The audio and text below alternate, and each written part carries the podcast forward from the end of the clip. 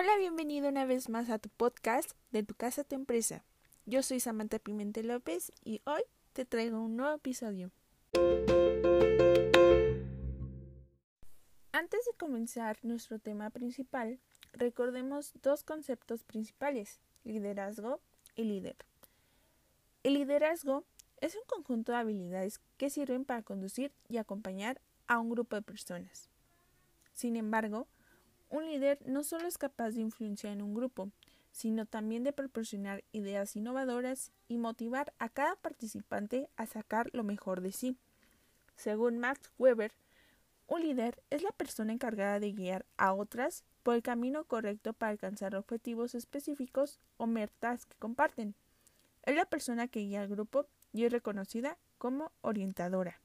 Pero ¿cómo es que se dieron a conocer estos conceptos o cómo es que llegaron a la conclusión de ser líder y qué es liderazgo. Básicamente se hicieron muchos estudios por muchos años, los cuales dieron diferentes resultados, pero casi todos llegaban a la misma conclusión. Por eso, las teorías conductuales aportaron demasiado a estos términos y a lo que hoy conocemos como líderes y teorías conductuales sobre liderazgo. Esta teoría conductual estudia las conductas propias de los líderes y pretende detectar las determinantes conductas que tiene el liderazgo, lo que distingue a los líderes de lo que no son y de lo que son, ya que obviamente se van a destacar las conductas propias. Estas tienen un fondo muy en común, ya que todas buscan cuáles son las conductas de los líderes y qué es lo que los hace más eficaces y eficientes en su trabajo. Los estudios fueron cuatro principales y obviamente, como bien lo decía anteriormente, estos dieron resultados muy similares.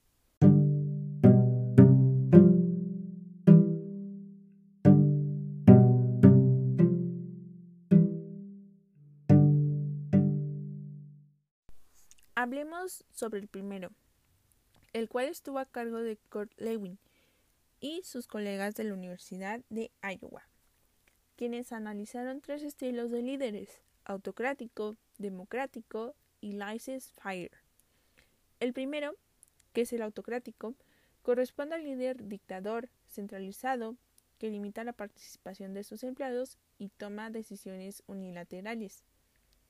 El otro, que es el laissez-faire, hace referencia al liberalismo, el cual deja con total libertad a sus empleados para que estos tomen decisiones aportando nada más los materiales necesarios y contestar a sus preguntas. Los estudios reflejados sobre este líder es el más eficaz, ya que tiene un modelo democrático y obviamente va a satisfacer a sus empleados, permitiendo mayor producción y trabajo en equipo. Sin embargo, también tomaron en cuenta al líder que debe tomar en cuenta los puntos fuertes como son los internos y los puntos fuertes como son los empleados. Estas situaciones van a inclinar más a la cultura de la organización, creando más respuesta sobre qué es lo que queremos.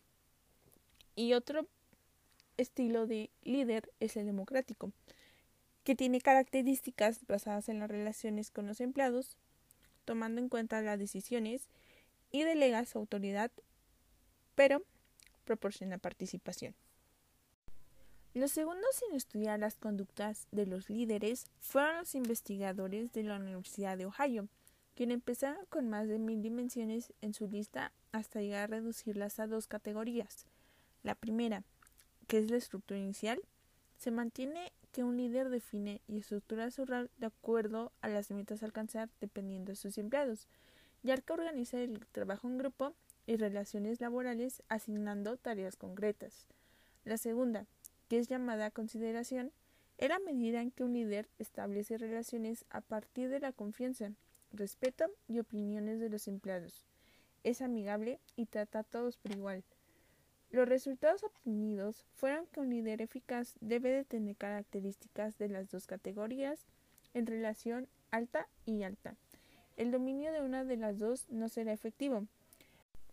Los terceros estudios fueron realizados en la Universidad de Michigan, que, un dato interesante, al mismo momento se están realizando los de Ohio.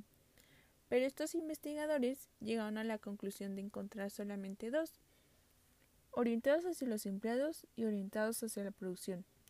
La primera que abarca hacia los empleados tiene gran importancia en las relaciones personales, aceptando las diferencias entre las personas, y la segunda, que es orientada hacia la producción, abarca la importancia entre tareas y aspectos técnicos del trabajo. El resultado favoreció solamente las características orientadas hacia los empleados, ya que se asocian más a la productividad y satisfacción, que es un aspecto relacionado con la motivación personal.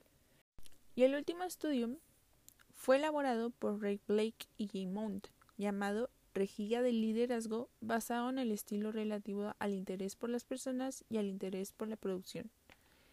Este último tiene un lado negativo, ya que no habla sobre lo que hace que un líder sea efectivo, sino lo que presenta en el marco conceptual del estilo de líder, y no hay evidencia para sustentar que sus resultados obtenidos sean los más eficaces. La conclusión es que el líder con mayor desempeño es el que ubica en el estilo. En conclusión sobre estas teorías, obviamente van a presentar resultados muy similares, ya sea que sea un estilo democrático, que sea una relación alta-alta, que tenga relaciones frente a los personales y a la producción, etcétera, etcétera. Todas se toparon con que para ser un líder eficaz debemos tener en cuenta que las conductas de compromiso con nuestros empleados van a aportar confianza, amistad, seguridad y sobre todo eficiencia, permitiendo que el trabajo siempre sea de una forma organizada, pero sobre todo en equipo. Los aspectos negativos de las teorías conductuales es que ninguna valora que todo líder va variar su desempeño frente a diferentes situaciones y a tomar las decisiones sobre la empresa u organización, ya sean factores externos e internos con los diferentes empleados.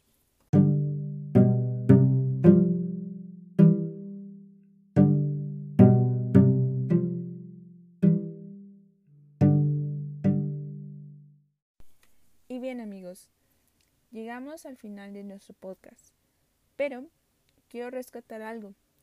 El problema que las teorías conductuales han tenido durante estos años y tuvieron en ese tiempo es que no identificaron relaciones constantes entre el comportamiento del líder y el desempeño del grupo, lo que parece faltar es la consideración de los factores situacionales que influyen en el éxito o en el fracaso para llevar y acompañar a estos equipos de trabajo o a estos grupos. Y bien, soy Samantha Pimentel López y me despido una vez más. Nos vemos.